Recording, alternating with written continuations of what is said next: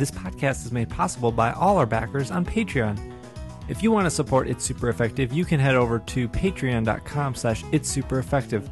By becoming a Patreon, you not only support the show, but you get a lot of cool rewards like stickers or our exclusive access to our Slack channel where you can chat and trade and battle with other trainers that also listen to It's Super Effective.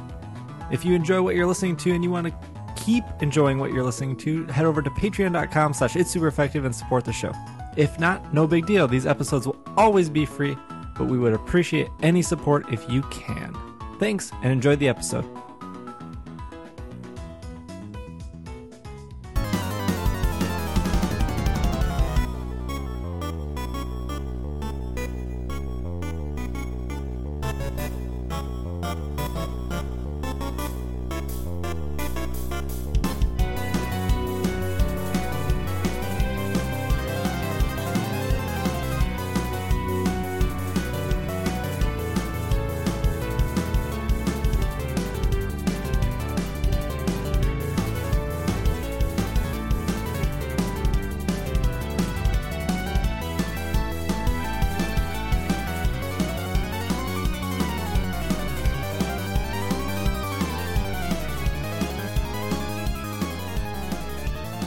What's up, everyone? Welcome to the 199th episode of the Pokemon Podcast.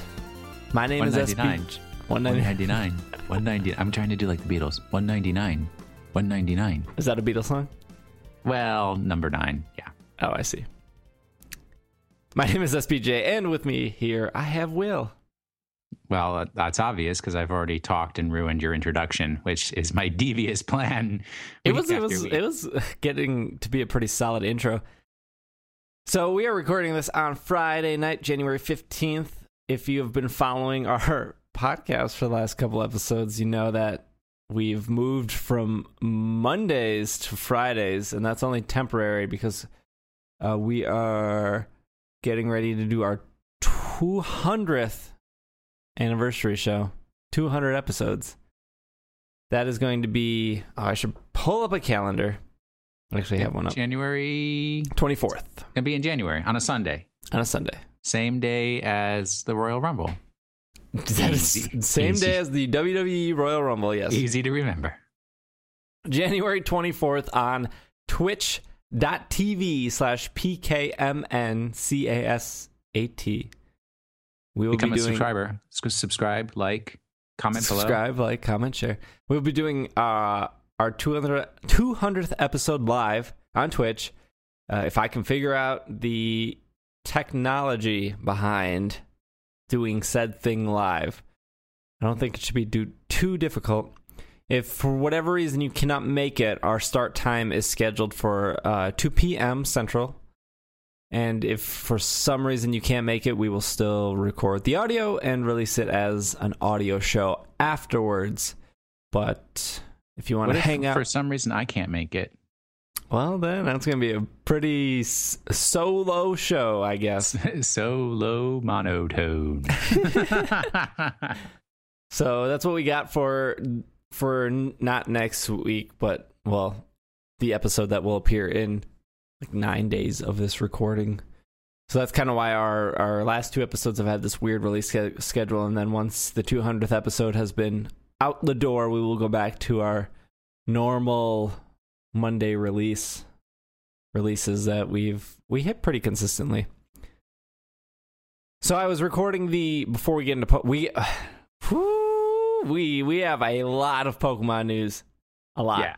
Yeah, no, I already commented on that before you started recording, as you were listing out all of the different things that you need to cover, and then you said, and then we'll maybe have a Pokemon of the week, and I was like, not likely. Not with all the news that we have to get through. We have, yeah. So before you dive into the news, Steve, have you had a good week? I have. It has been good. I finished the Giant Bomb's 18-hour podcast of their games of the year. Their number one game of the year was Super Mario Maker. Spoiler. But yeah, that was really good. During that talk, let's lead into my story before we get into Pokemon. they were talking about clickers of the year, and Jeff from Giant Bomb mentioned a game called Trimps. And if you are part of our Slack community, you've probably heard me mention Trimps, or if you follow me on Twitter, I was also tweeting the Trimps.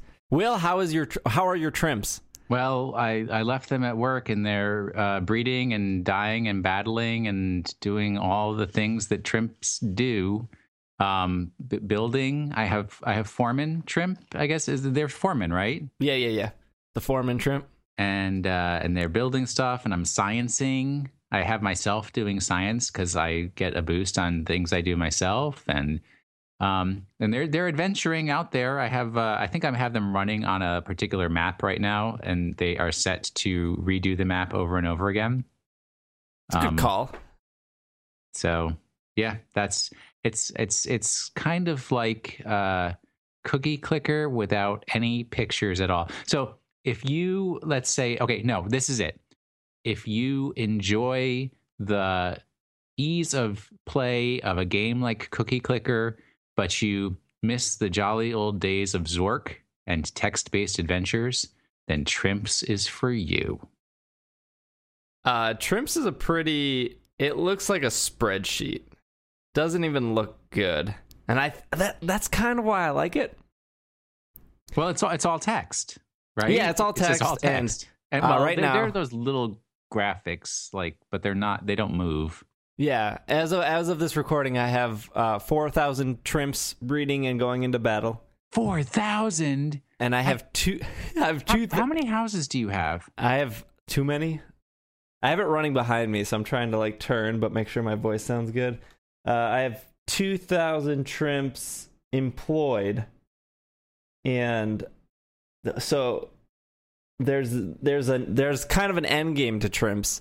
At one point, there's a dungeon called like the Dungeon of Anger. You get it when you hit level 20, and if you can get through the Dungeon of Anger, it opens up a portal, and then once your portal opens up, you can start collecting helium. And when you go through the portal, you can use the helium to buy permanent upgrades. So, for example, one of the upgrades might be 5% more loot of everything in the future once you go through the portal. And you could upgrade, if you have enough helium, you could upgrade that like 7 times. So you're getting 5 times 5 times 5, or 5% times 5%. Math numbers.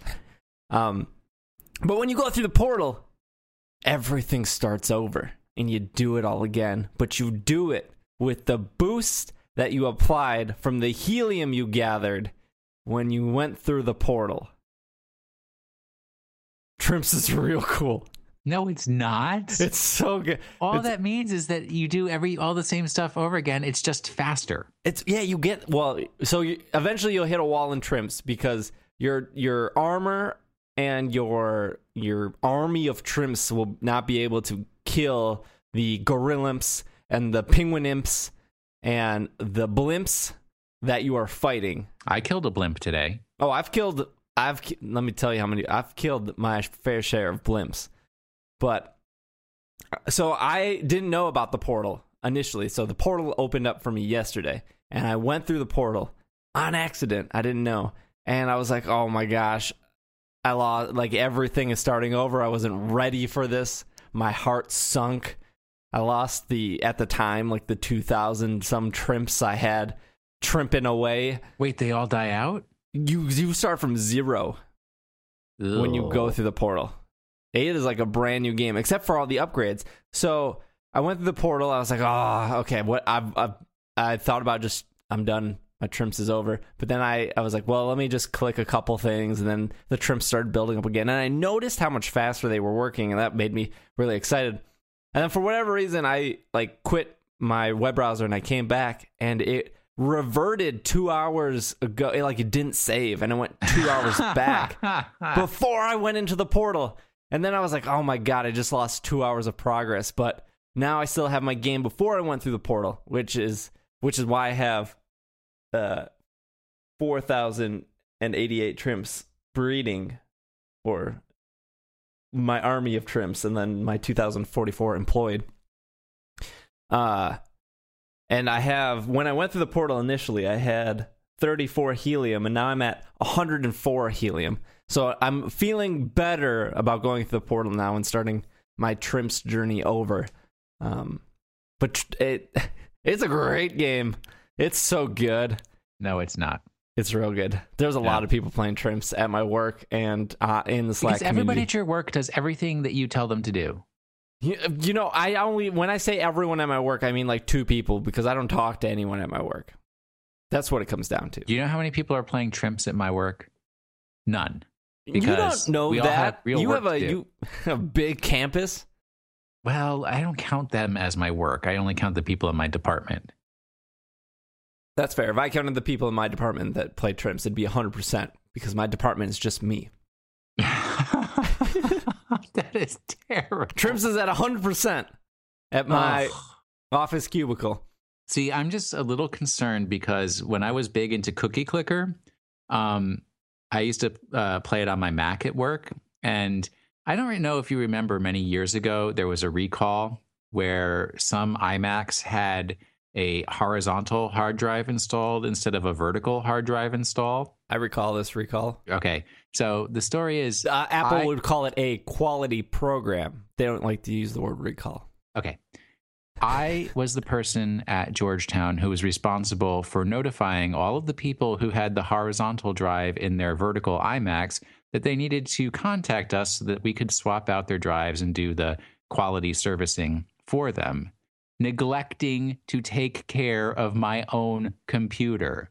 So I was playing Cookie Clicker for like months. I never turned that computer off. Months and months and months of Cookie Clicker. I was getting those antimatters and interdimensional portals and everything and like all the achievements and all the unlocks. And then the hard drive died. And there was nothing that could be done to recover, to bring it back. So I lost all of my Cookie Clicker progress. So I'm just like, Trimps is going to do the same thing, except luckily it's now a Windows computer. So it'll be a little less heartbreaking. No, two things. One is Trimps work regardless of if your computer is on or off. No. They keep going. Because it runs off a server, a GitHub server. So if you go to your lower left-hand corner of Trimps, it'll say autosave and it autosaves. But there is an export button. And when you export that, you export a string of numbers and characters. It's like, I don't know, probably 800 letters long.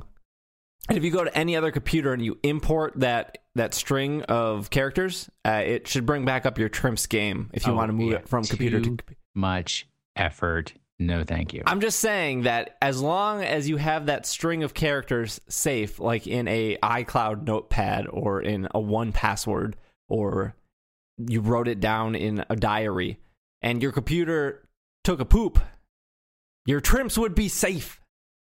Yeah, no, I understand what you're saying.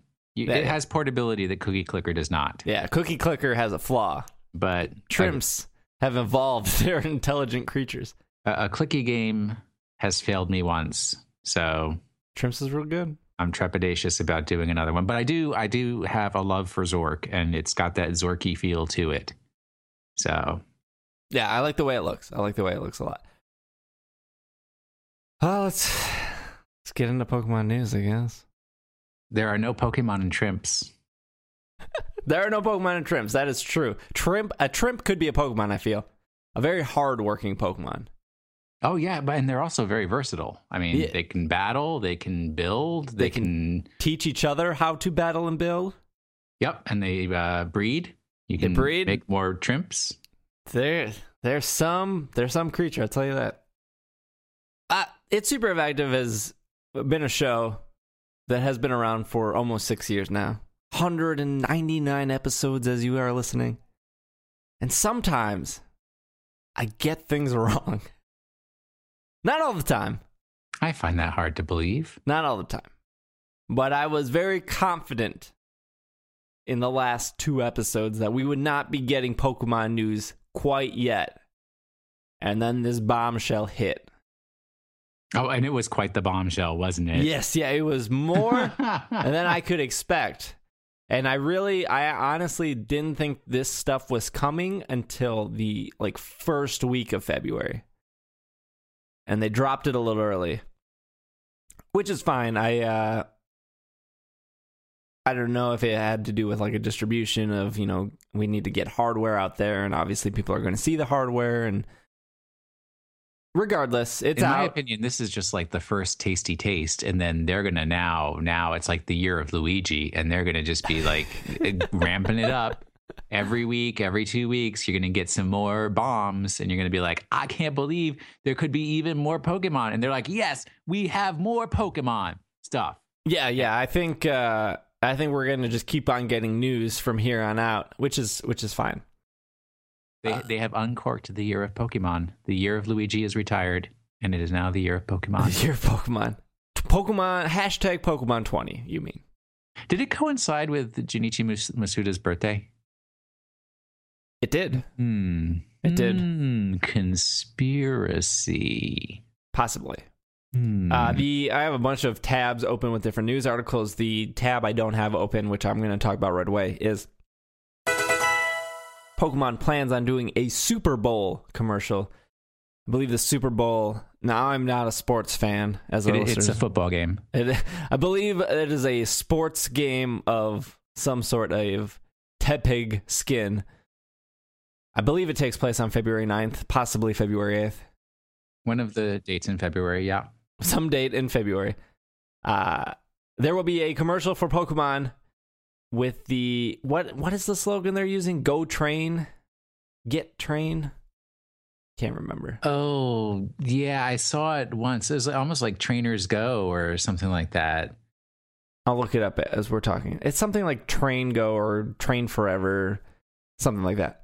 That is what the commercial is going to be based on. So I think it would be very silly if this Pokemon Super Bowl commercial is targeted towards the game. I doubt it's going to be focused on the game. I doubt it's going to be focused on a movie or an anime or anything like that. What my belief is that it is going to be a commercial based on like the 20 years of Pokemon, mostly focusing on like Red and Blue and all that stuff, and then focusing on like what's to come. So when you're doing, obviously, the Super Bowl is like the most watched thing of the year. You want to get those like 27, 28-year-olds who were high strung on Red and Blue and then fell off. You want to get those people back. You want to get those younger kids who maybe don't know what Pokemon is yet. You want to grab those kids. You want to grab the parents watching those kids get excited about something that they might have seen for the first time. And yeah, you could say, oh, well, you know, Pikachu's in the Macy's Day Parade. But I think the Macy's Thanksgiving Day Parade. Yeah, the Macy's Day Parade. Ugh. But I think there's a huge audience difference in the two. So I'll tell you exactly what the commercial is going to be. Do you want me to ruin it for you? Ruin away? Okay. Well, the slogan is Train On. Train I was on. Close. I was close. Train on. So it's going to start, and you're going to see like a small Japanese child with an original gray Game Boy, and the child's going to insert like a Pokemon Green cartridge into the Game Boy, and you'll start to see the beginning screen, and then it'll morph into an American child with a Game Boy Color playing. Probably gold, and you'll see like the gold, some graphic of the gold screen, and then it'll morph again, and it'll be a Game Boy Advance, and you'll see Pokemon Emerald, and then it'll morph into a DS, and you'll see Pokemon Platinum, and then it'll morph into a 3DS, and they're just going to skip Generation 5, which is the greatest generation. But as they keep morphing, the person playing the game is going to advance in years, and then it'll come to a final screen of you're just going to see the special promo, which we haven't talked about in the news yet, 3DS, and it'll be somebody your age, 27, 28 years old. You won't see the game that they're playing, but you'll see that they're obviously either the original American child or the original Japanese child playing a Pokemon game, but you're going to be looking at them from the other side, and then it's going to be Train On, trainers. More Pokemon news to come in the glorious 20th year of Pokemon. You're probably not too far off. Although the first game that would be inserted would not be green. Oh, I wrote the commercial. I sent it to TCPI or TPCI. They just like took my, they're like, yeah, this is genius. We're doing this. And since you gave it to us for free, haha. They would definitely use Pokemon Red. No doubt there. Yeah, they would absolutely use Red because Charizard's on it. A lot of people like the Squirtle, man. No, Charizard gets that instant recognition with anyone who was 8 years and older in 1998, sorry. Not Pikachu? Well, I mean, Pikachu will be apparent, but no. It'd be hilarious if they do like Pokemon Yellow, Pokemon Crystal, Pokemon Emerald, Pokemon Platinum, and then, you know, nothing for Gen 5. Because no Super Bowl commercial from Pokemon is not going to include Pikachu and Charizard. Let's just lay that out there. Well, maybe they'll have them as like animations behind the child, like the imagination of the child springing forth. Maybe. Yeah. I don't think though. I've seen a lot of people say like that this is going to be a Pokemon Go commercial. I do not think so at all. I don't think that is the time or place to advertise your free to play game. Nah. You want to hit the suit. You have two options to do in the Super Bowl. You have the option to make somebody laugh and watch your commercial again at work the following Monday, or you want to make somebody like feel like their heart being pulled in a good way. Those are your only two options. If you're not doing the heart tugging or the tear making joy thing, that was a bad thing. If you're not making somebody laugh or you're not pulling on their heart, you failed your Super Bowl commercial. Yes, Super Bowl commercials have to be very polar. You're either in the camp of GoDaddy or you're in the camp of Apple. that is great. I think also Coca-Cola would be in the Apple camp. Do they still make that garbage? Budweiser. I thought that company went out of business. Budweiser would be in the Coca-Cola and Apple camp. Yes, the emotional heartstrings. And then you have the failed commercial camp, which is Radio Shack's commercial last year. Oh. Was it? No, it wasn't last year. It was 2 years ago when Radio Shack. Whew, all right. So, yeah, Super Bowl. Well, that was only one bit of news. Keep it coming. Open that fire hose, man. All right. Hold on. Let me check my trims. I upgraded my lumber. I can now... whenever a button click turns black, I just click it. Well, I set everything to +10 now, so I get more for every click. That's fair. Okay, so next bit of news here. Some Pokken Tournament news. We've known Pokken Tournament is coming. What's Pokken Tournament? Pokken Tournament. JK. Okay, gosh.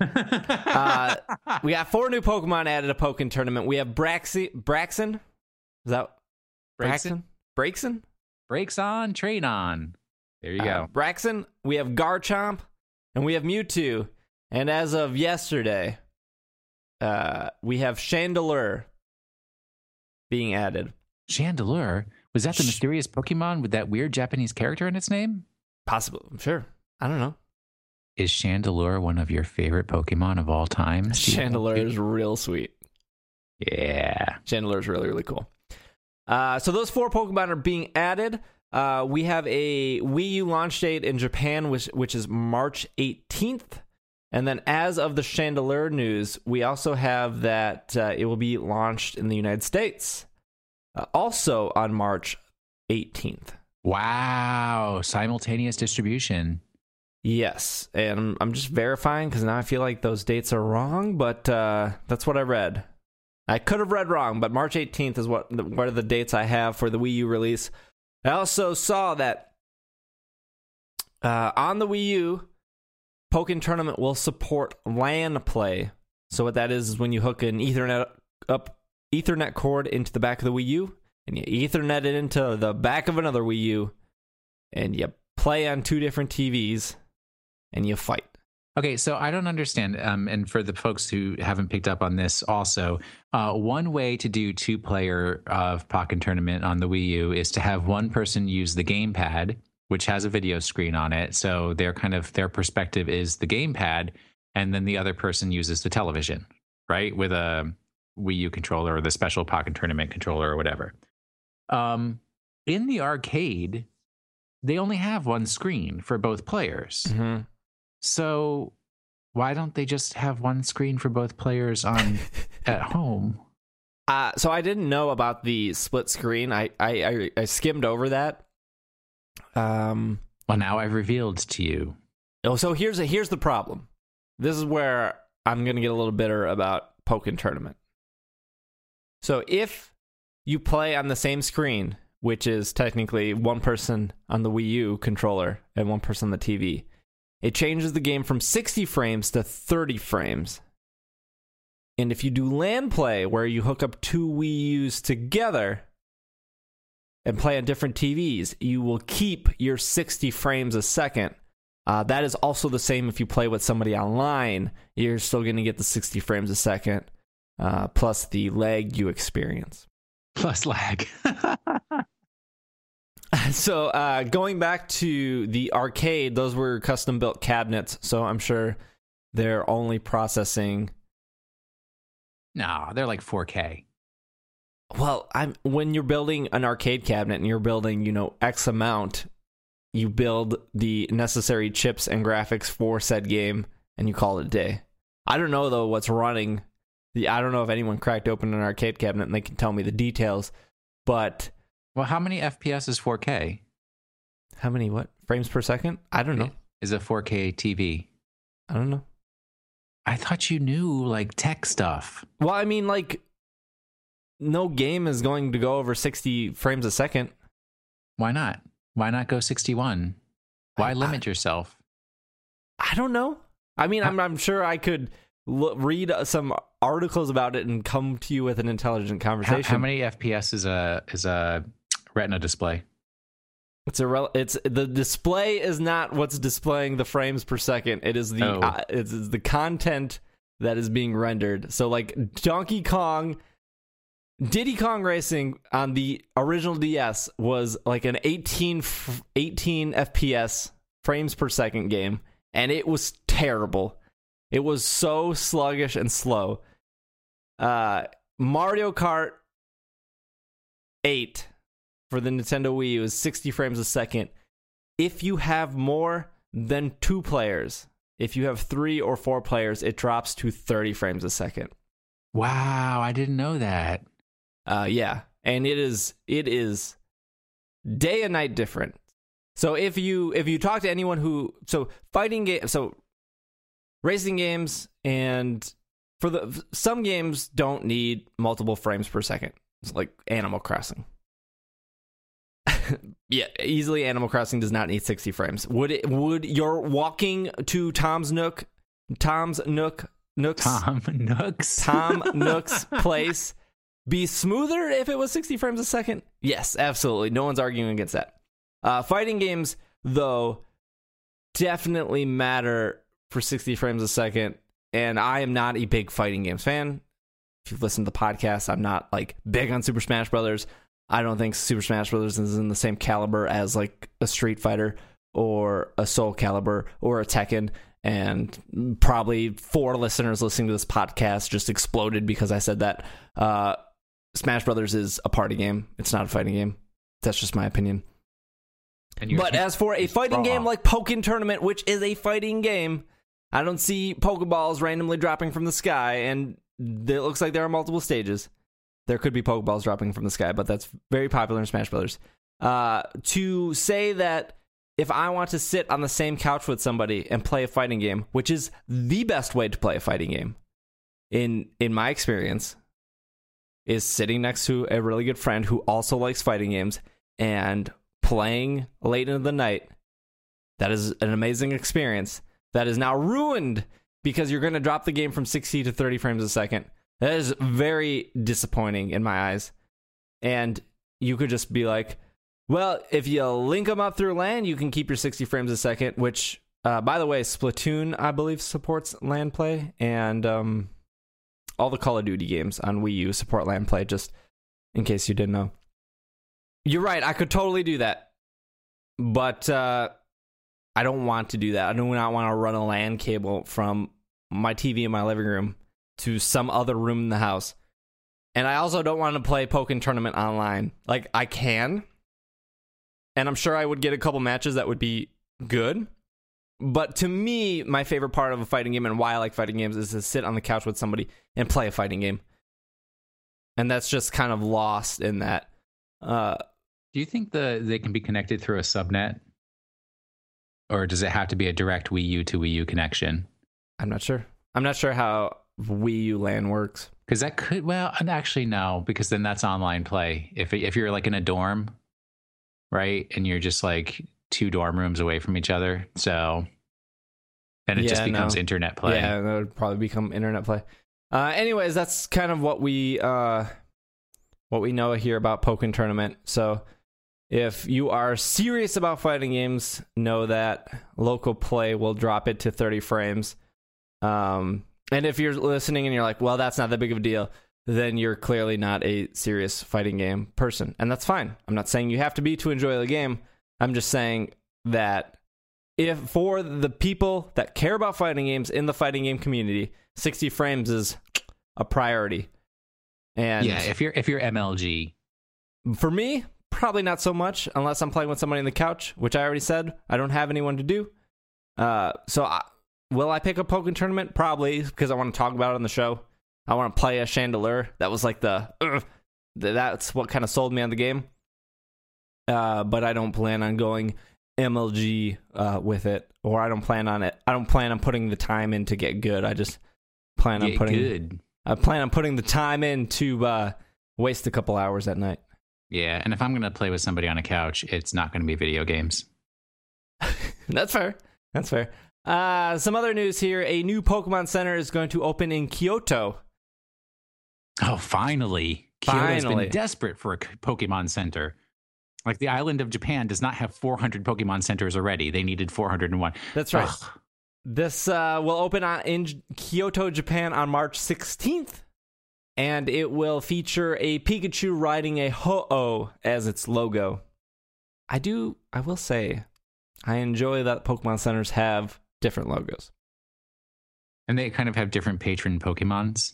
Yeah. And on March 2nd, Pokemon Center, Washington, D.C. is going to open, right? That's your next piece of news? Mm-hmm, mm-hmm. Right next to the White House, actually. Oh, okay, cool. No, the real news is Pokemon... So the bombshell that kind of started everything was the Pokemon 20th anniversary was announced, which featured the Pikachu face logo, which is Pikachu's face made up of Pikachu and other starter Pokemon. Yeah, I think you can see it at the website, which is... Pokemon20.com. Pokemon20.com, and that's 20, not TWENTY. Mm-hmm.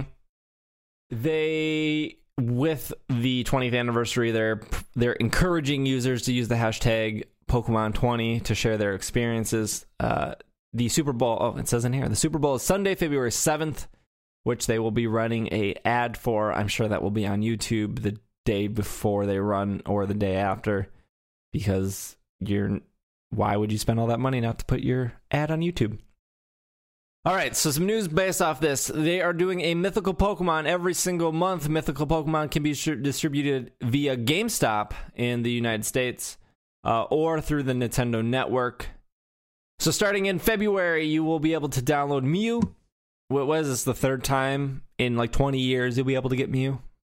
I guess, because there was that one competition where people were voting to see which Pokemon they wanted, and then everybody was so disappointed because nobody voted for Mew. Probably. At least in the States, where we don't get these distributions as regularly as other countries. March is Celebi. I think Celebi is another harder Pokemon to find. Oh, yeah.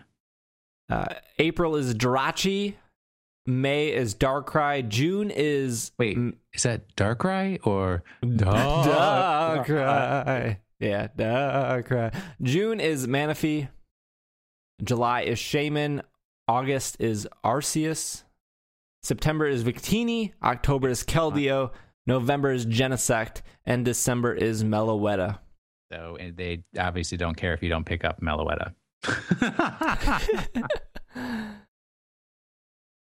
I still believe that Volcanion will be distributed also, but we'll get to that. They announced, besides the mythical distributions, they announced Pokemon Day. Pokemon Day is on February 27th, which is the day that Pokemon Red, Green, I guess just Red and Green, were released in Japan. Correct.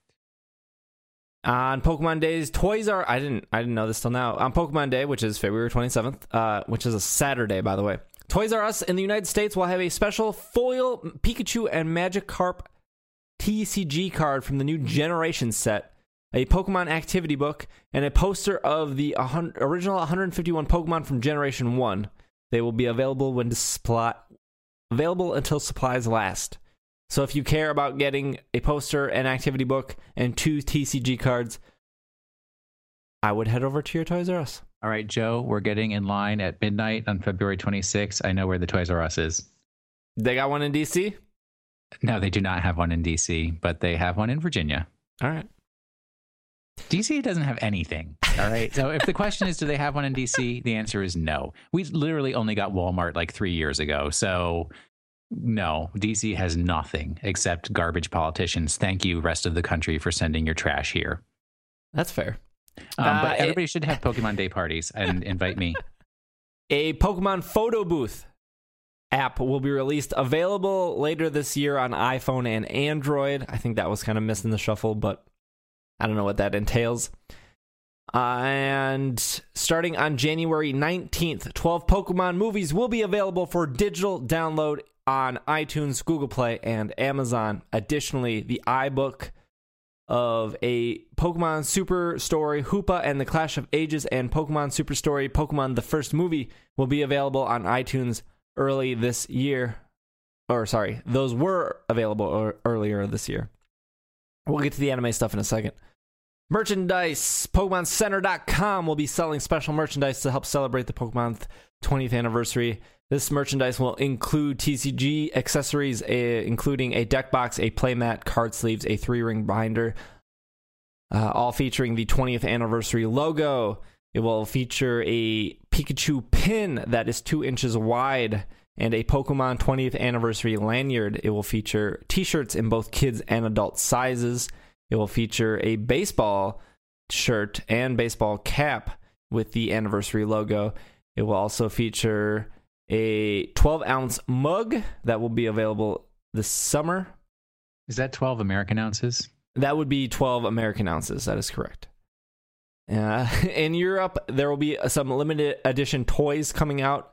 Those toys will be made from Tomy, if that matters to you. Made Nendoroid, out of Tomy, like Tomy the guy?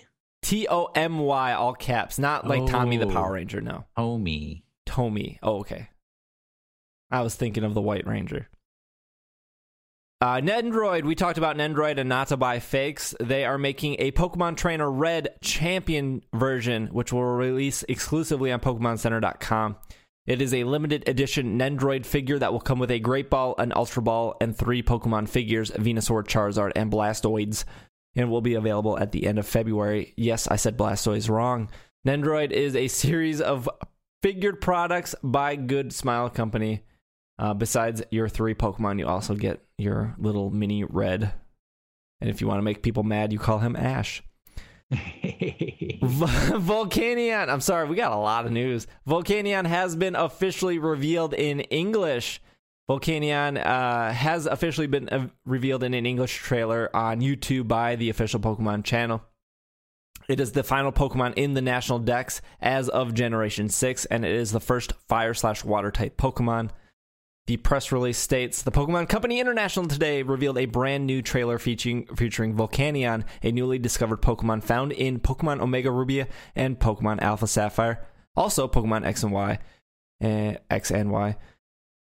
Volcanion is a rare mythical Pokemon that cannot be found during normal gameplay. Unlike any other Pokemon, Volcanion is the first Fire and Water type. This Pokemon uses its fire and water to create steam within its body, expelling explosive shockwaves and scalding steam from its arms on its back. Volcanion's power is said to be so great that it can destroy an entire mountain, gouging out the earth and changing the shape of the land. The new trailer featuring the mythical Pokemon Volcanion has been released on PokemonCo.uk and Pokemon's official YouTube channel. Fans should stay tuned to hear more information how to obtain Volcanion. It'll be when the new game comes out. Well, because that's how Pokemon does things. Kind of, yeah. I wonder if they'll do it like a code like they did with the Victinis. Yeah, I don't know. And then you get to go to a special island that makes you feel all special. I feel like if there was an island holding something, that somebody would have discovered it in the code at this point. Oh, yeah, that's right. If it's distributed to Oris and... If it's all four games, like they said, it's probably just going to be just straight download. That's disappointing. I like the sense of adventure. We're getting into movie and anime territory here. All right. So the plot for the 19th Pokemon movie has been revealed. I'm going to read the plot to you. The movie storyline, the synopsis here. On his way to becoming a Pokemon master, Ash and his companion... Tell me if you've heard this before. Ash and his companions continue on their journey when a large object covered in white smoke descends from the sky and lands suddenly in front of the group. Drawing in the surrounding white smoke to its center, the object reveals its form as the mythical Pokemon Volcanion. Ignoring the concerns, Ash and his friends, the human-hating Volcanion, immediately tries to leave. However, the impact of the descent causes a strange device to bind the Volcanion and Ash together, leaving them unable to separate. As the Pokemon ran off, Ash is dragged along with it. The two eventually arrived at the Azoth Kingdom, a city of super machinery where gigantic gears all around the city continually rotate. Why did Volcanion fall from the sky? ? And why did it head for Azeroth Kingdom? ? Set in a mythical kingdom of machinery, the hottest legend in the history of Pokemon, it begins to unfold. The title of this movie has yet to be revealed, but the movie scheduling is scheduled to make its premiere on July 16th in Japan. So now we know the name of the region that's next to Kalos is Azeroth. But as anything in the movie, like... In the Victini movie, they went to some land that was not... I know. It wasn't the Victini movie. It was Pokemon the movie Black and Pokemon the movie White. Oh, my fault. You still watch the anime, Will? I still watch the cartoon, yes. Good. Which I just saw the last episode from the current season, and it was so good. Oh, man. All right. And there was like, I don't know if you saw on Twitter, but I was like, because I mentioned to Jake Paik because he had a little part in the first half of the two-part. Well, I guess he was in both parts of the two-part and finale of the season. And he did a little like GIF sound clip of one of his parts in it. That's pretty funny. That end of story. That's as exciting as it gets there. All right. All right. Well, I got some anime news for you. The 19th season of the English-dubbed Pokemon anime, which is called Pokemon the Series X, Y, and Z, will premiere on February 20th on Cartoon Network in the United States. Just in time for the 20th anniversary. There you go. This means that the debut episode will be XY093, which will also be the first episode of the Pokemon anime X, Y, and Z arc. This season will focus on Team Flare's plans for the legendary Pokemon Zygarde and the secrets it holds. Alain? How's it spelled? A-L-A-I-N. Alain, yeah. Usually Alain's spelled with an E. No. It's the French for Alan. Oh, okay. My French is not up to par.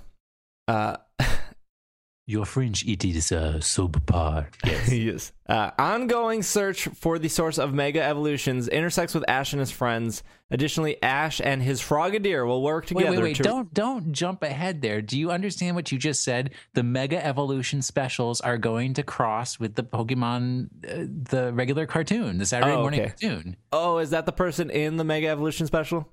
Yeah, Alain. He's the one who's searching for the Mega Stones and has the Mega Power. Oh, see, I never saw any of those. And yes, oh, clearly. It's so good. And there was like a little hint of the crossover because when they went to Anastar City, they had this kind of reveal of why they're completely skipping over Oros in the cartoon. And they showed like parts of the Groudon and Kyogre battle from the Mega Evolution specials. Wow, I know way more about the Pokemon cartoon than any 42-year-old should. Additionally, Ash and his Frogadier will work together to reach new heights. I think this has to do with the Frogadier Greninja looking Ash. Ash Greninja is what it's called. It's gonna be real dumb. What do you mean? It's gonna be real cool. I don't want Digimon crossplay in my Pokemon, and I don't care. I don't even watch the anime. You know what I do watch? I like to watch the movies, though. You know Ash Greninja is in Picross. Well, you know what I gave up on? Pokemon Picross.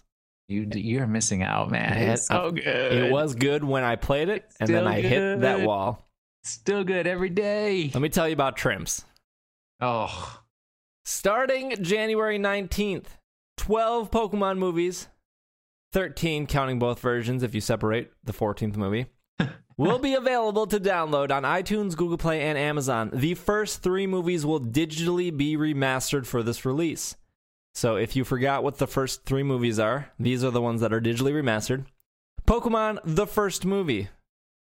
See, you know what's funny about that is, like, they definitely knew what they had at the time. That is why it's called the first movie. Was it really called the first movie? Yeah, it really was. The theaters. It was. Wow. Pokemon, the first movie. Pokemon, the movie 2000. Pokemon 3, the movie. Pokemon Forever.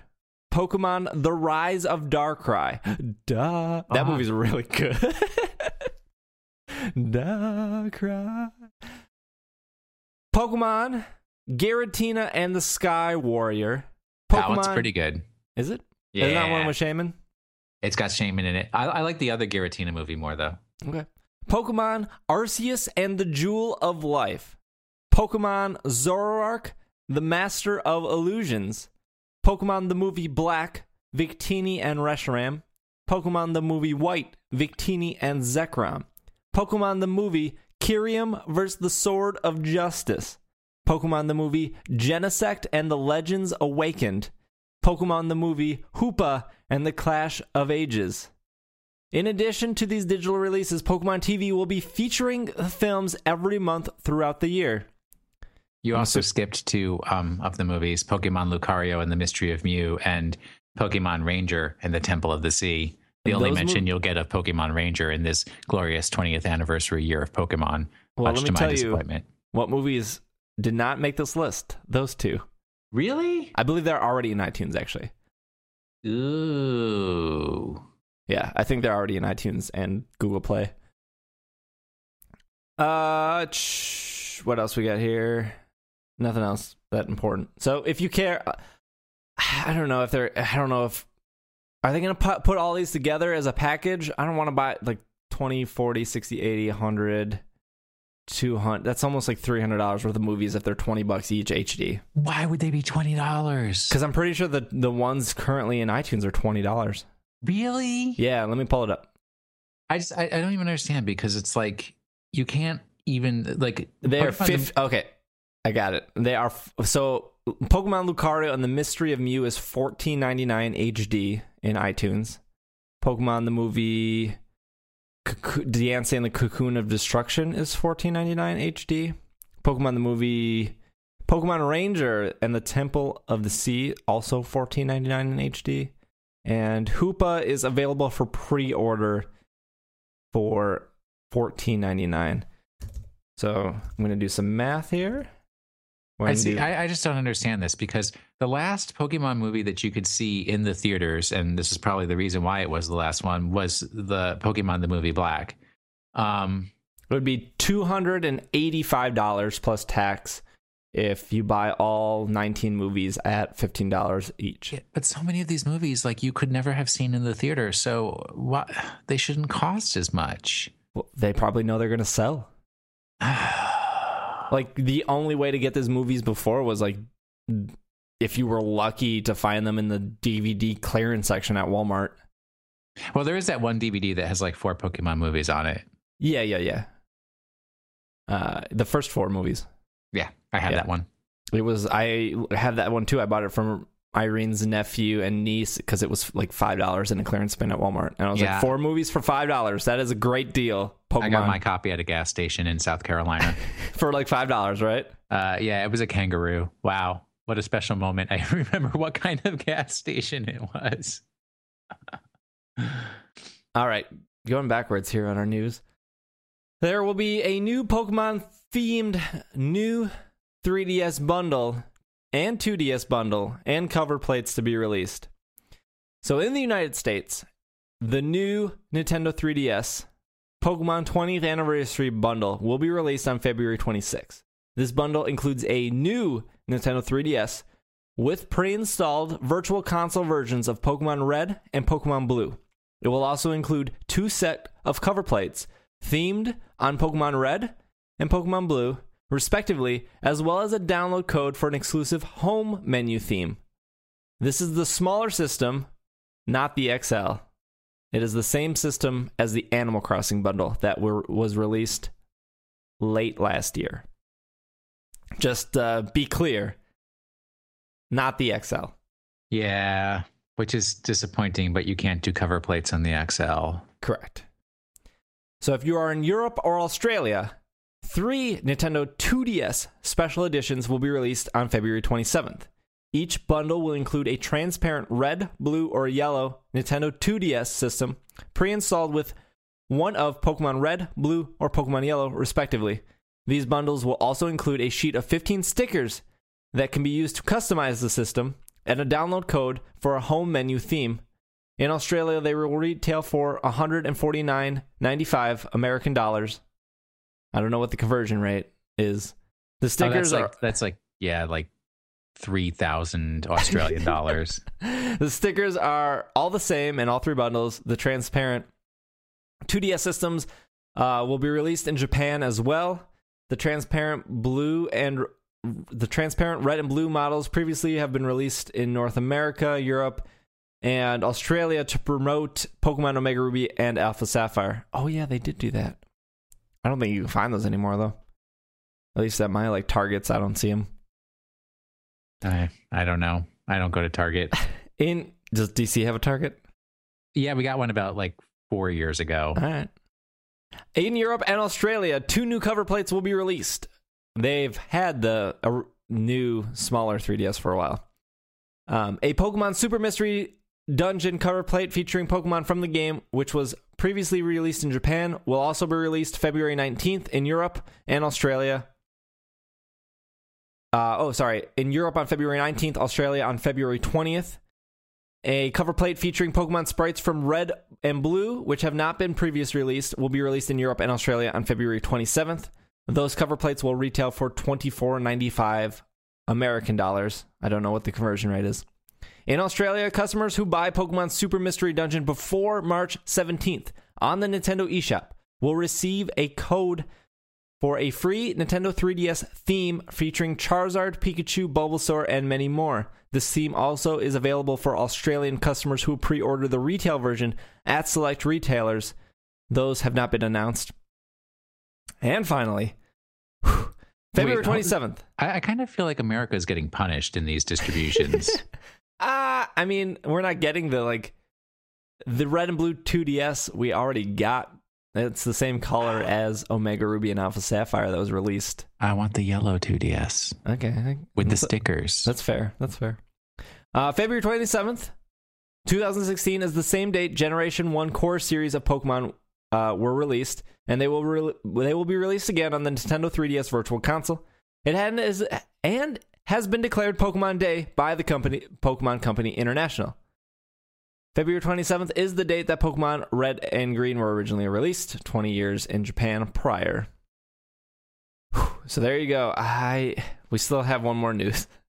Wow. And finally, Japan do have Pokemon Scrap distribution of hidden ability legendary birds and a shiny Eevee. The latest issue of Core Comic has revealed that the Pokemon Scrap campaign will return to Japan. Pokemon Scrap will be available in participating products from February 1st to...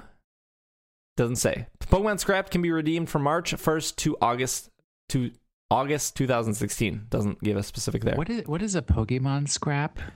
As part... it's just so confusing the way you're saying it. I can't tell if you're just saying a word wrong or if it's really scrap. Something weird. A Pokemon Scrap campaign was previously run from November 1st, 2014 to April 30th, 2015. Although it was extended significantly into 2015. Pokemon Scrap numbers could be obtained from participating types of Pokemon merchandise. The Pokemon Scrap numbers could be entered on the official website, on which players could redeem a certain amount of Pokemon Scrap numbers for a particular Pokemon or item of their choice. Upon redeeming the assembled codes, players would receive a serial code to enter in Pokemon Omega Ruby or Alpha Sapphire to obtain that gift. As part of the Pokemon Scrap campaign, the legendary birds with hidden abilities, as well as a shiny Eevee, will be available. Master Balls will also be available. These gifts can be obtained in X, Y, Omega Ruby, and Alpha Sapphire. This is the first time the legendary birds will be available with their hidden abilities. Did that answer your question? Kind of. So it's like cereal box tops? Like? Yeah, they're just like scratch off. Or like, you know, you buy a soda and you twist the cap off and then there's the code. Kinda like that. Yeah, how come they don't do that anymore? Yeah, I know, they're missing out. Oh, those used to be the best kind of contest. And you type the code into the web browser and it's like, you won another soda. and then Will is like, I don't drink soda. I only drink iced tea and water. And then they're like, you won nothing. You won nothing. That, I feel like we're missing news. Like, I feel like there was so much news that we were missing news. I mean, yeah, because it just came out like this huge explosion. Like, everybody was like so tense. It's like, when are we going to get that Pokemon news? When are we going to get the... And then all of a sudden, it's this like huge explosion of like new 3DS Pokken dudes coming out with like substandard Pokken fighters that nobody wanted in the first place. You don't want Sceptile? I mean, I'm sure some dudes out there want Sceptile, but that's not my bag. I mean, I'm a fire type dude, but even it's like, why are we getting a Braixen and not a Delphox? You know, what's the deal with that? But you know, I know why, because Delphox has something in its hand and it can't punch. Delphox also has like a wizard robe on. You're not very agile in that. But Gardevoir is so agile. Yeah, because it floats. I don't think Delphox floats. Delphox could float if it wanted to. Maybe. It's just as psychic as Gardevoir is. I mean, it's no Chandelure. Ugh, Chandelure's floating all the time with its creepy... Nothing but floating. Eyes and... Floatstone Chandelure, they call it. Oh, it so creeps me out. What other stuff? What's just like... It's just, well, you go to pokemon20.com and you just see it all. It's all there. But you know what? You can tell that there's going to be more. They're going to give us more. Oh, no doubt. At least until, you know, February 27th, 2017, where they're like, no more Pokemon ever. Clock. They shut the door like Willy Wonka closes down his factory. Yeah, I don't know. But what I do know is we should take a quick break because this is one of the longest segments we've ever done on news, if not the longest. And I would imagine if Travis was here, it would have been longer. That kid never shuts up. So what we'll do is we'll take a quick break. And when we come back, we are going to tackle some emails that you send in, maybe squeeze in our Pokemon of the Week, and we will wrap up this show. But we will be right back.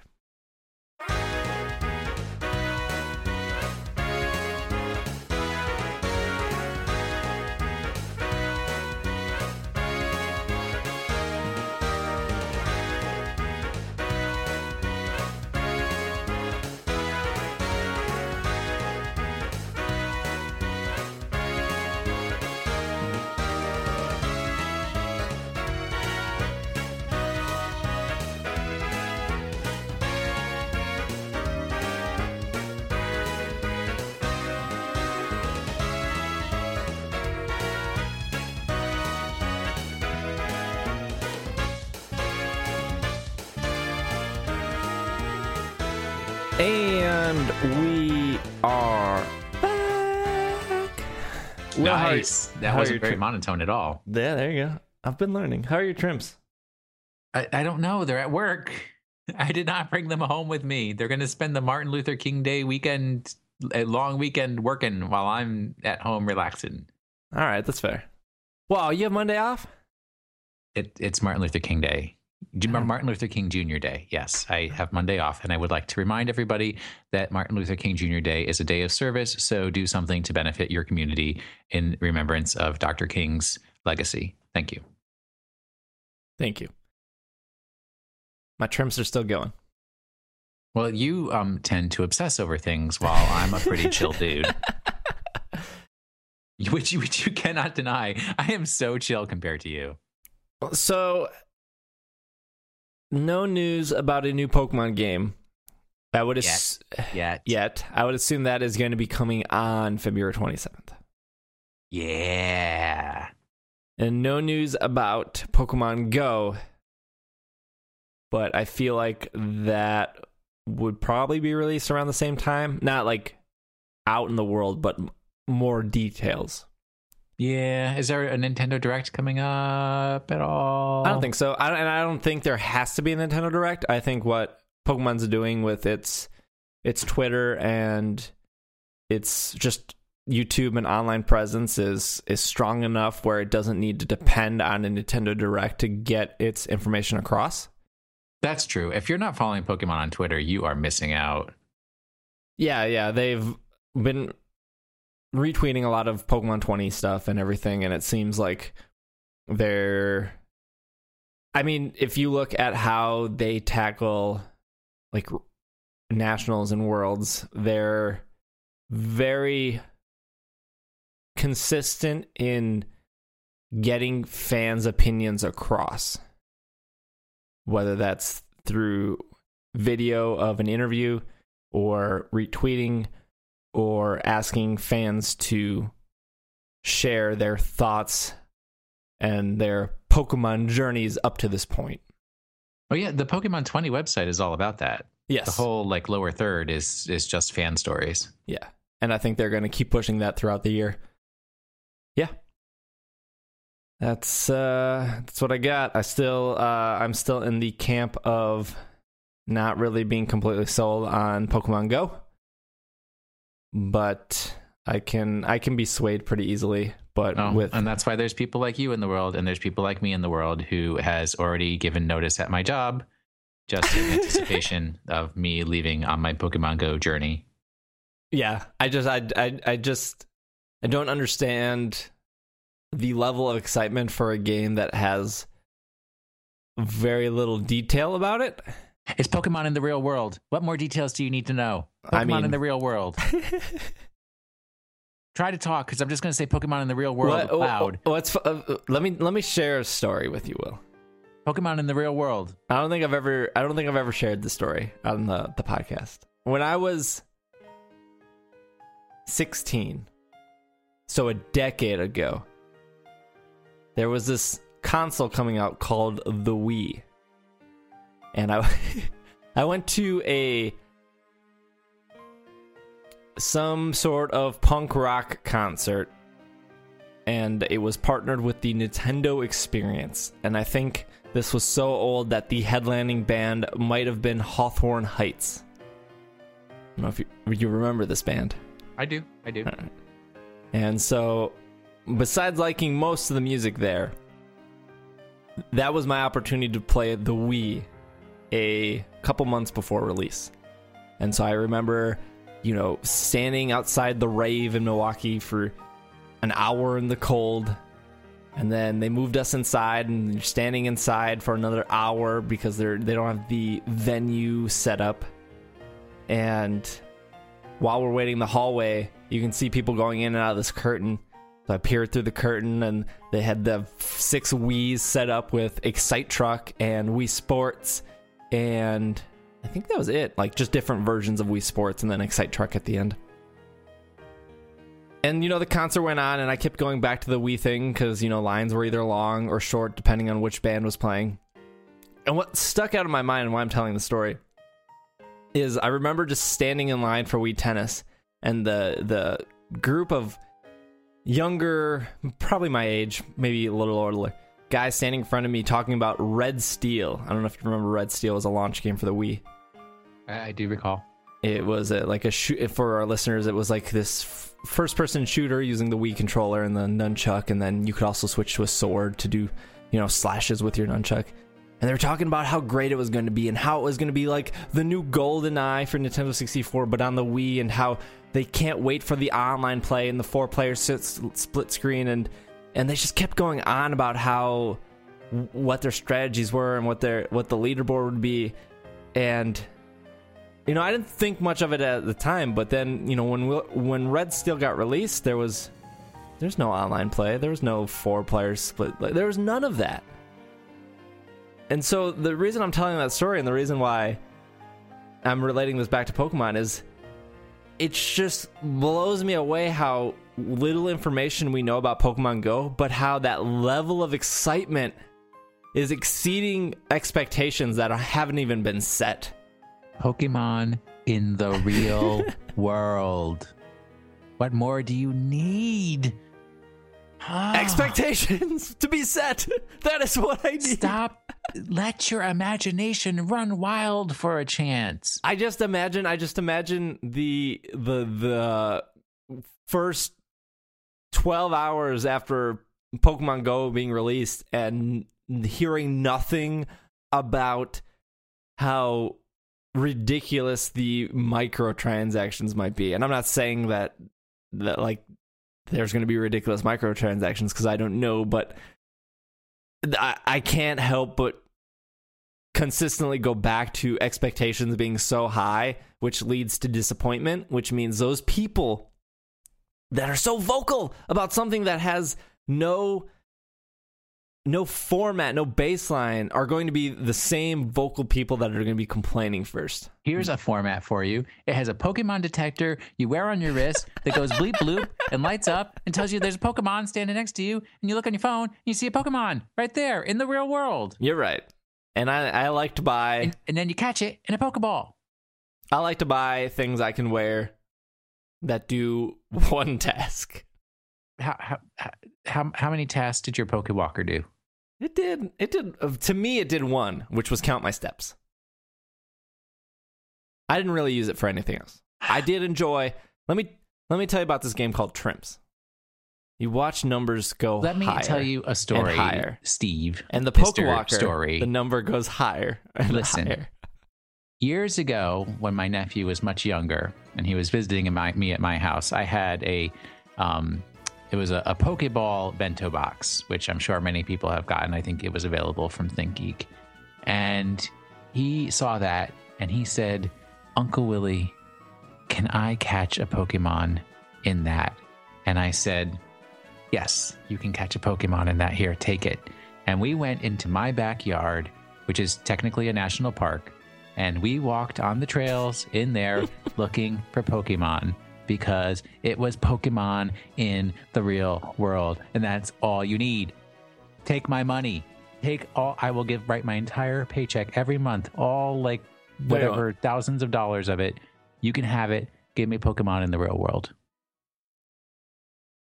No opportunity to disappoint.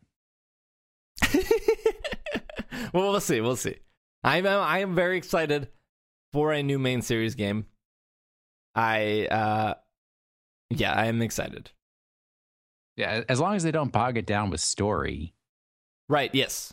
As I've expressed on the show, the less story in Pokemon games, the better. It is not a story about Silver or Red. No, it's a story about me and my Pokemon. Screw Pokemon story. I don't care about N. I don't care about his fake dad who's a bad guy. No. Give me a rival. His real dad who's a bad guy. Is it his real dad? Who knows? I don't think it is. See, it's dumb. That's why Black and White were not good. It wasn't about the Black and White was not about you. It was about N. That's not. I disagree. And no. And you're wrong. And I'm not. This is not even the time to get into it. Less story in my Pokemon games. More Chandelure. That is the campaign I'm running this year. We will have an episode where there's no news, and I will spend an hour and a half explaining to you why 5th generation is the greatest generation of all the Pokemon games. for so many different, but we just don't have time to get into it. So I'm not going to waste my time on trying to do a very high level synopsis of a very detailed philosophical argument of black and white. What we call it fifth generation because it's black and white too. And it's a significant achievement in storytelling. Let's get some debatable. Let's get into some emails. You can email us at sbj@pkmncast.com or just go over to pokemonpodcast.com and hit the contact button. Either way, it'll get to the same place. And if you have thoughts about Hawthorne Heights or Pokemon Black and White, please send them our way. This is from Nick G. Hello, everyone. I was thinking that you should name your 200th episode Misdreavus because it is the 200th Pokemon in the Pokedex. Also, I wanted to know what you think the chances are of a Pokemon Stadium feature getting added to Pokken Tournament. Finally, and most importantly, would you rather have feet for hands or hands for feet? Thanks again for the podcast each week. Nick G. from Boston. See, Nick included his location, which I appreciate in emails.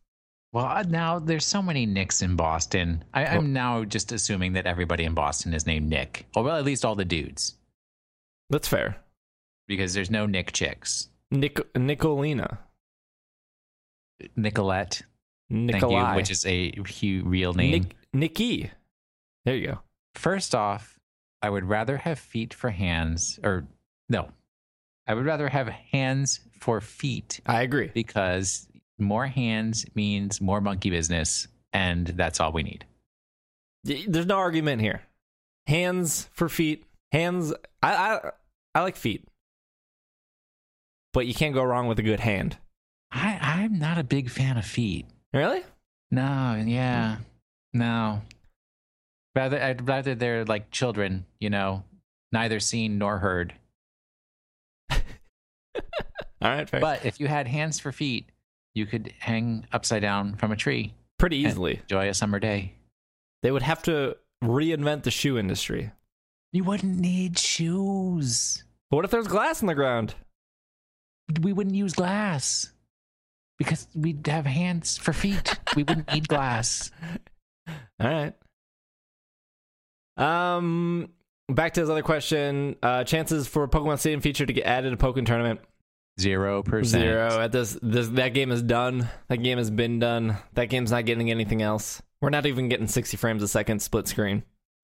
Yeah, and also because, to be realistic, the concept of the fighting game is that each fighter has special combos that you activate by pressing the buttons in a certain sequence, and you could not do 721 unique combo button presses that could be recorded into a game.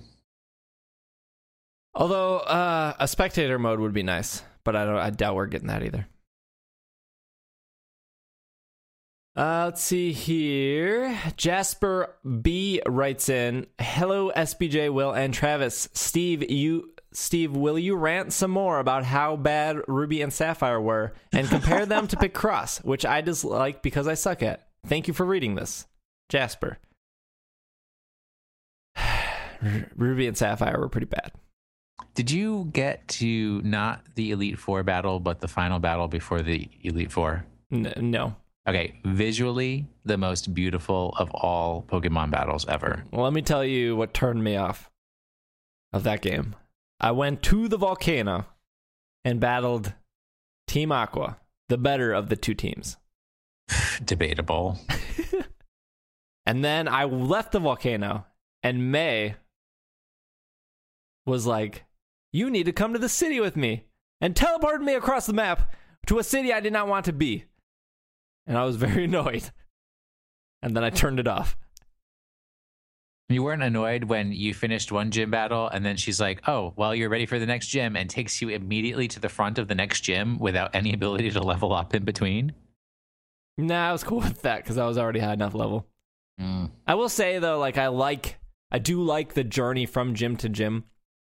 So that's why I really like X and Y, and I compare it a lot to Red and Blue because they both have that first gym you get to pretty quickly, and obviously that's exciting because that's your first gym and that's like the direction that your journey takes you. And then both have that second gym that's a lot farther away, but that's not a complaint. Well, that wasn't a complaint when I was a kid, because that was like the more Pokemon I could get, the better. And like going through the area field and then to the cave and then back out and seeing all those Pokemon that I've never seen before, like that was super exciting. And X and Y restored that feeling because I avoided what the new Pokemon were. So it was just very exciting to go through that area and see everything as I went along. Like, it didn't feel long because there was so much to see. Now, when I go back to that, I could see the complaints of like, oh, it's just so long to get from the first gym to the second gym and X and Y. Like, yeah, totally. But like your first time, at least my first time, I didn't feel like it was long because I always felt like there was something new.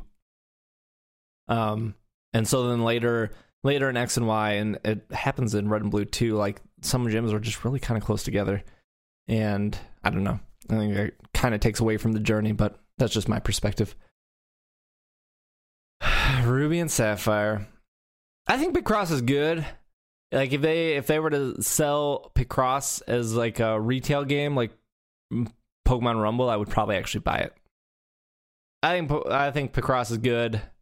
I mean, I'm not gonna have the Picross argument with you because it's just such a, once again, a fundamental difference in our philosophies of gaming, where I am perfectly happy to do the challenge puzzle every day, get my 8 pick rights, put it away. And when I get up to my 90 pick rights to open the next level, or my 100 pick rights to open the next level, and then I enjoy a little bit of that every day and I don't overindulge and I take my time. And I'm just thrilled and I'm enjoying it, that just savoring, where you just want to gobble up the cake. That's true. You want all the cake all at once. That's true. And I've said before, I think a big flaw in Ruby and Sapphire were just how close they came out after X and Y. Yeah, there was only 1 year delay in that. That was that's just a personal preference of I don't want to play a mainstream Pokemon game every year. Just like I don't want to play a Call of Duty game comes out every year. I don't want any series to come out any year because I do not think that is good and healthy for a series. It would just be great if they would do like alternating years, main Pokemon game, Pokemon Ranger game, Pokemon game, Pokemon Ranger game, and back and forth. Yeah. Because we need more Pokemon Ranger. Do we? It is the best game. You draw all these circles. It's so good. Anthony writes in, "Hey, longtime listener, first time writing in. I got a couple questions for you. One, do any of you collect action figures? I used to when I was younger, but I recently decided to get back into it. I have. Have you seen the new Link Between Worlds Figma yet? Also, the new Pokemon Nintendroids are sweet too.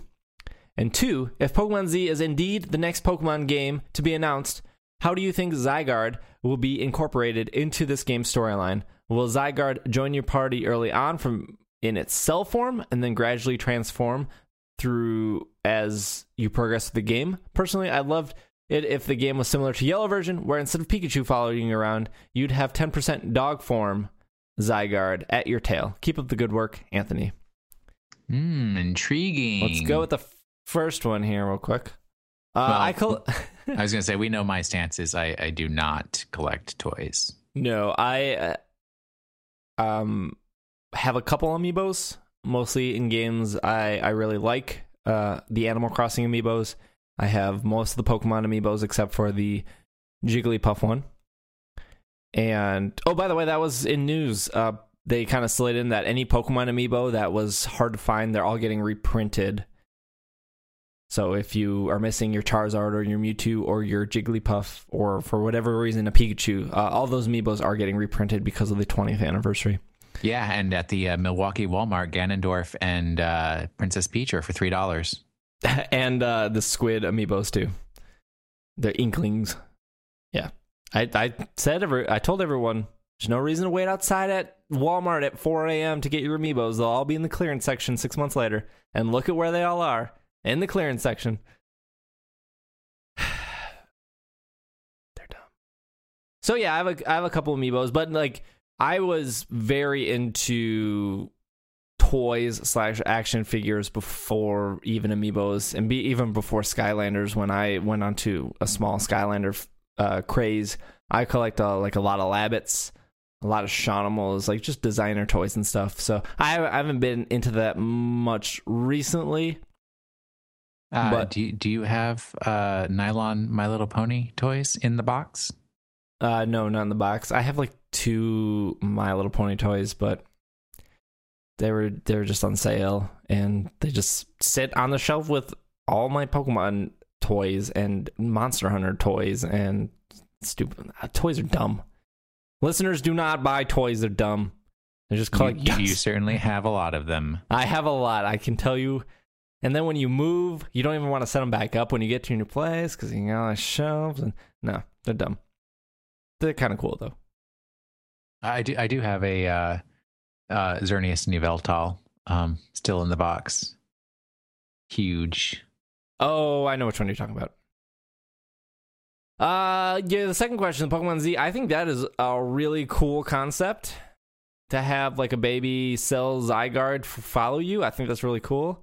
I don't know what the story is going to be, and like I just said like 10 minutes ago, I don't care what the story is. I just want to go through, catch my Pokemon, beat my 8 gyms, call it a day. That's what I love. I think I've already said, right, that it's going to be, you're going to have either Volcanion or Zygarde as the I don't know, now with the different forms of Oh, it's so hard. You know, maybe it is just a one volume, and Zygarde is that main legendary Pokemon, and it's going to be the region that's next to Kalos, and you know, it's just going to be the legendary Pokemon that you're going to use your Master Ball on. But then it has like the little forms and everything. So how does that come into play? It's so, who knows? Maybe they're going to introduce breeding of legendaries. And they'll just like breed into weird forms before they actually become the legendary Pokemon that they're destined to become. I don't know. But cool concept, definitely.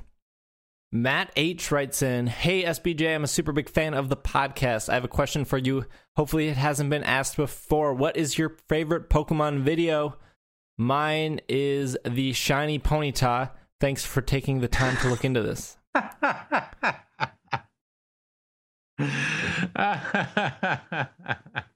an old video. Yeah, I remember one night I was doing a launch of a new web hosting service. So like the entire university website was moving onto a new hosting platform, and we're doing it like overnight. And it got to be like 2:00 in the morning, and I was there with my coworkers, and one of them was like, "Oh, I don't know what shiny Ponyta is." So I like played it for them, but I played it super loud. So you know how like there's like that really, yeah, you play like the music in the background, mm-hmm, and the Sum 41. Yeah. Yep. That was there. So shiny Ponyta is definitely a classic of the Pokemon video world. I mean, the kid did go on record saying like, I mean, he overreacted purposefully for the views. Oh yeah, we all say that. Ugh. I mean, I think that video is a time and place. I don't think it holds up. It was definitely funny at the time. I don't know if I have a specific Pokemon video. The Slowpoke video that Pokemon put out like 2 months ago was real good. Yeah, that's definitely good. Yeah, that was really good. Black Man Loves Pokemon. Oh, that's good. Not safe for work. Not real safe for work, funny. But that was good. Real funny. I'm not a big YouTuber. Like, I don't know if that because of my age or just how I consume media. Like, I never sit on YouTube and just look. Like, if I need to see a movie trailer, I'll go to YouTube, I'll watch it, and I'll leave. Like, I don't spend time watching that kind of stuff. Yeah, I don't get trapped in a YouTube hole. I know a lot of folks do these days, but yeah, not my scene of like just clicking one YouTube video after another. You know, I may look up like a a music video or something for a song that I like. But yeah, that's about as far as it goes. Yeah. I'm not watching those, what is it? Like Super Panic Frenzy videos, like over and over and over again. And all that stuff, giving those people coins, you know, I should be making that money. I should be making those YouTube dollars. You don't want to be doing that. I want money. I love money. Austin S writes in, today I discovered your podcast while going through the app, and I feel for the next episode there should be a battle between you. I think it meant you and everyone else, and have it streamed to Twitch. You mean a Pokemon battle? Oh yeah, you all. So all like between like Travis and me, or you and Travis, or like streaming us battling. Well, Austin, as hard as this may be to believe, but me, the eldest of them all, is the only one who actually does competitive Pokemon battling on a regular basis. So I would stomp them all, and there's no point in having such a sad display on Steve and Travis's parts. You know, I can honestly sit here and say that I not only did VGC competitive battle for a solid year, four years ago, in the black and white days, which I think was a cool format. But then I ventured out to do competitive TCG Pokemon battles for 2 years. So my portfolio, while it may not be as heavy as some of these other people, it is definitely vast in dabbling in different things. I mean, dabble all you want. I'm still going to beat you. I'm not arguing there. I was a big Pokemon Shuffle fanboy too. Yeah, I still play Shuffle every day. I still get my 5 shuffles in every morning. It's like an addiction. I cannot get out of bed until I've played 5 rounds of Shuffle. And I am so stuck on Gothorita. Oh, I might have been there at one point, unless that was... No, I think Gothorita was still there when I was playing. Christopher L. writes in, just became a Patreon member. Really, thank you. I really wanted to take advantage of the Slack community and get involved with the VGC more. I always hear on the podcast different things that you guys have going on through the Slack community. Thanks, and always, I look forward to hearing the next podcast. He had a question of how to get into Slack. I gave him Slack access. There you go. Later that email, but most of the time, if you sign up for the Patreon, I try to get you access within 24 hours. I have to manually take your email that you signed up and then apply it to Slack, and then you have to sign up from there. But yeah, if you sign up for the Patreon, it's about hopefully less than 24 hours before I get you in. And if you really want to get in, you just tweet at me and I get you in pretty instantly. Yep. And I'm we're still having our current battle competition, which is the Generations League, where it's one Pokemon from each generation on a doubles competition. But what did I call it? Because pretty soon I'm going to start up my competition, because I haven't done a competition in Slack yet. It's like Will's Quickie Quick Claw Tournament, where it's going to be singles, but at least one of your Pokemon has to have a Quick Claw, is required to carry a Quick Claw as a hold item. Just use your Game Shark. Give everyone Quick Claw. No, that is cheating. You must have one Quick Claw on your team. And it'll be singles, not doubles, because we've done a lot of doubles, and there's some people in Slack who prefer to play singles, so I want to give them that opportunity. That's fair. But I think to make sure that they're faster games, it'll be like a 3v3 singles versus, instead of a 6v6. That makes sense. We'll see. But yeah, so if you are interested in singles tournaments or doubles tournaments, because we will always be doing doubles tournaments, or breeding or getting help with trading for certain Pokemon, that's everybody in there. I saw today with my own eyes a Thundurus with Hidden Power Ice traded in our Slack community right there. Is that rare? Yeah, it's one of the in-demand Pokemon legendaries for the current VGC format. So, I mean, a Thundurus is a legendary, right? So that's not something you just give away. Unless you're the person who just gave it away. That's... Tyler L. writes in, hey guys, do you think there will be a Generation 4 remake? Why or why not? Just wanted to say that I've been fan and have been listening for a long time. Keep up the awesome work, and I can't wait for more episodes. Is that the end of his email? Because Tyler, stop asking for the Gen 4 remakes. The answer is no. You did put remakes. PS get good. Get good? Get. Did we... We had a Gen 4 remake thing last week as well, didn't we? And I'm pretty sure it was Tyler. Is it? I don't think I would have marked out this email. No, I think it was in a bigger email. But no, a bigger email from Tyler. He's just going to send an email every week asking for Gen 4 remakes. Maybe.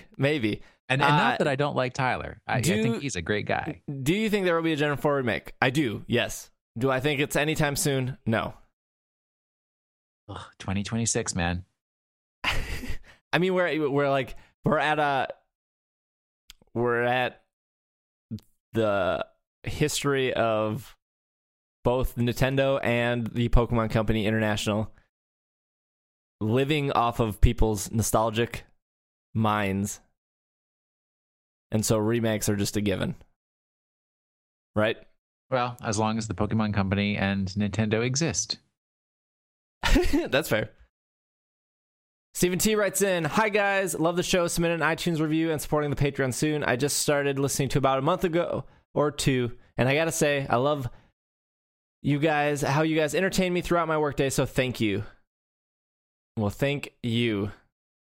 Yeah, and I guess if you play us on like 4x slow, we could last for 8 hours or so. That's maybe his workday is only like an hour long. I mean, I guess that's for some people. That's true. It's true. I mean, I have a exactly 30-minute drive to work and from work. So an hour podcast is definitely a day doable. One day doable. I have an exactly 6-minute drive to work and from work. I usually can't listen to podcasts at work because I can't like read and listen at the same time, whereas like it's really good when I'm driving or like I'm cleaning the house. Yeah, I mean, I don't clean the house, but it's good when you're like running like 8 or 9 miles to have a nice podcast to listen to. That's yeah. Well, that is all the emails we have. Like I said before, you can email us at PokemonPodcast.com, hit that contact button, or just type in sbj@pkmncast.com into your email field. And either way, those emails will get over to us. You want to do Pokemon of the Week, Will? We're here. Yeah. No, that's not the Pokemon of the Week song music, is it? It's the Pokemon Center music. Okay. Yeah. Yeah. Unless it's your birthday, and then it plays Happy Birthday. All right. Pokemon of the Week is Braixen. Like Alain. Is it French? Yeah. Why not? It's in Kalos. Sure. 87.5% male, 12.5% female. This is the middle evolution of Fennekin and Delphox. Braixen is a fox-like Pokemon. The majority of his fur is yellow. Has black legs, white arms, face, and neck, and a dark orange tail tip. The fur on its cheeks is longer, and the mane of white fur covers its shoulders and chest. When its mouth is open, two-pointed teeth can be seen in the upper jaw. Braixen always keeps its stick in its tail, which it sets alight using its bushy tail fur. The flame from the lit twig is used for both attacks and communication. Kind of like semaphore? Like, or smoke signals. Like a magician. I don't know. Magicians don't communicate very much. Like a torch. Hey, if you get a shiny one, it is purple instead of yellow. Looks really cool. That is so sweet. It's really cool looking. Braixen is the only Pokemon with a base stats total of 409. Braixen and its evolutionary relatives share the same category as Vulpix and Ninetales. They are all known as the Fox Pokemon.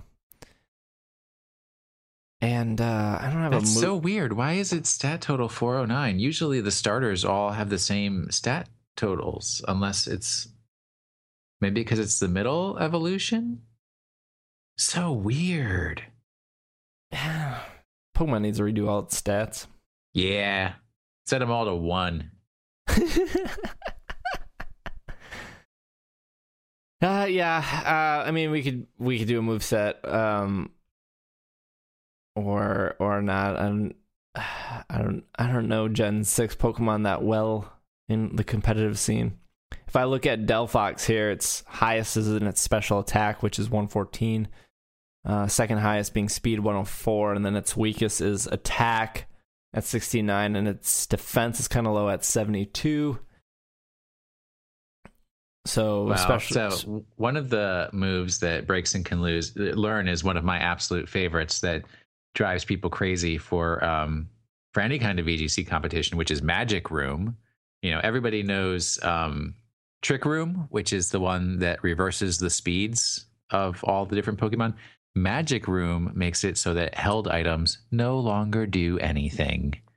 So you can have an entire team of no held items and turn off everybody else's held items as well. That's fun. But what are you going to do about Quick Claw if it's not on? Well, no Quick Claw. Sorry. It would... I don't think I'm wrong in saying that Heat Wave would probably be an excellent move for Delphox. Yeah, because it's a fire type. It's not Psychic. Remember, or not. See, stop thinking about Delphox. We're thinking about Braixen. We're doing Middle Cup here, right? Not Little Cup, not Big Boy Cup. Middle Cup only, doubles. Only middle evolutions. So Middle Cup doubles. He's fire only, or Braixen's fire only, and that's it. Get that Heat Wave. If you don't like Heat Wave, switch over to Flame something. Flamethrower, like all the Charizards have. The Flamethrower. Protect. You want to have a Protect on that dude. Shockwave. If you want to get your electric coverage, for some reason, Braixen can learn Shockwave. No, you want something that's going to dry up all them water types. Yeah. Shockwave. It's electric. Oh. There you go. Wait, does that do damage? It does 60. As a... Hey, is that a real thing? Yeah, Shockwave move. Shockwave is a damage-dealing electric type move introduced in Generation 3. It was TM34 in Generation 3 to Generation 4. Shockwave inflicts damage and unaffected by modifications due to accuracy or evasion stats. Very cool. I was going to say Solar Beam, because everybody does the Solar Beam, but heck. Shockwave it up, buddy. Shockwave it up.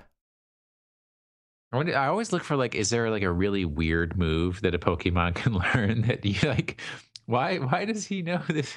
Why does this Pokemon know this move? Like, I guess low kick is kind of weird for a psychic fire type or just a fire type. Yeah. It makes sense, though, I guess. I mean, he's on his legs. He can low kick. He's got legs, yeah. He's got legs. He can learn Dream Eater if you... want to teach hypnosis. I only have 60% accuracy, though. Dream Eater or hypnosis? Hypnosis. Yeah, that's terrible accuracy. Yeah, that's right. Yawn is the one you want to go with. Which one? Yawn. Yawn? Yawn. Yawn. Can he learn Yawn? Hey, so. He can learn Grass Knot, man. I mean, I guess. Is it better than Shockwave? I mean, it's based on weight, and if you're doing Middle Cup, probably not. Ooh, you got me there. Ooh, sick there. Burn. We don't need Travis. Sick burn. Yeah, we don't need Travis. I think every Middle Cup team needs a Braixen. Absolutely. Special attacker. Not? It's in Pokken Fighters. It's got that 90 special attack. Pretty sweet. So take what you can get.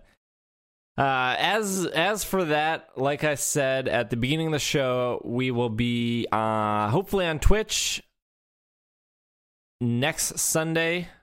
If you're probably listening to this on the current Sunday, so the next Sunday, which is January 25th, 2 p.m. Central Time. Plan out for about an hour to 2 hours. If you cannot make it, do not worry. We will have an audio version up afterwards to help celebrate 200 episodes. And yeah, and hopefully a little bit spoilers. Hopefully going to have some new podcast art and some new podcast music to go along with that. Maybe all not at once, but working to get some stuff done to just spice up some stuff. 6 years, almost 6 years, 200 episodes. So yeah, you can follow me on Twitter. It's at Dragging a Lake. You can follow Will on Twitter at Wash in the Sink. Otherwise, this has been another episode of the Pokemon Podcast, and we are super heartbroken.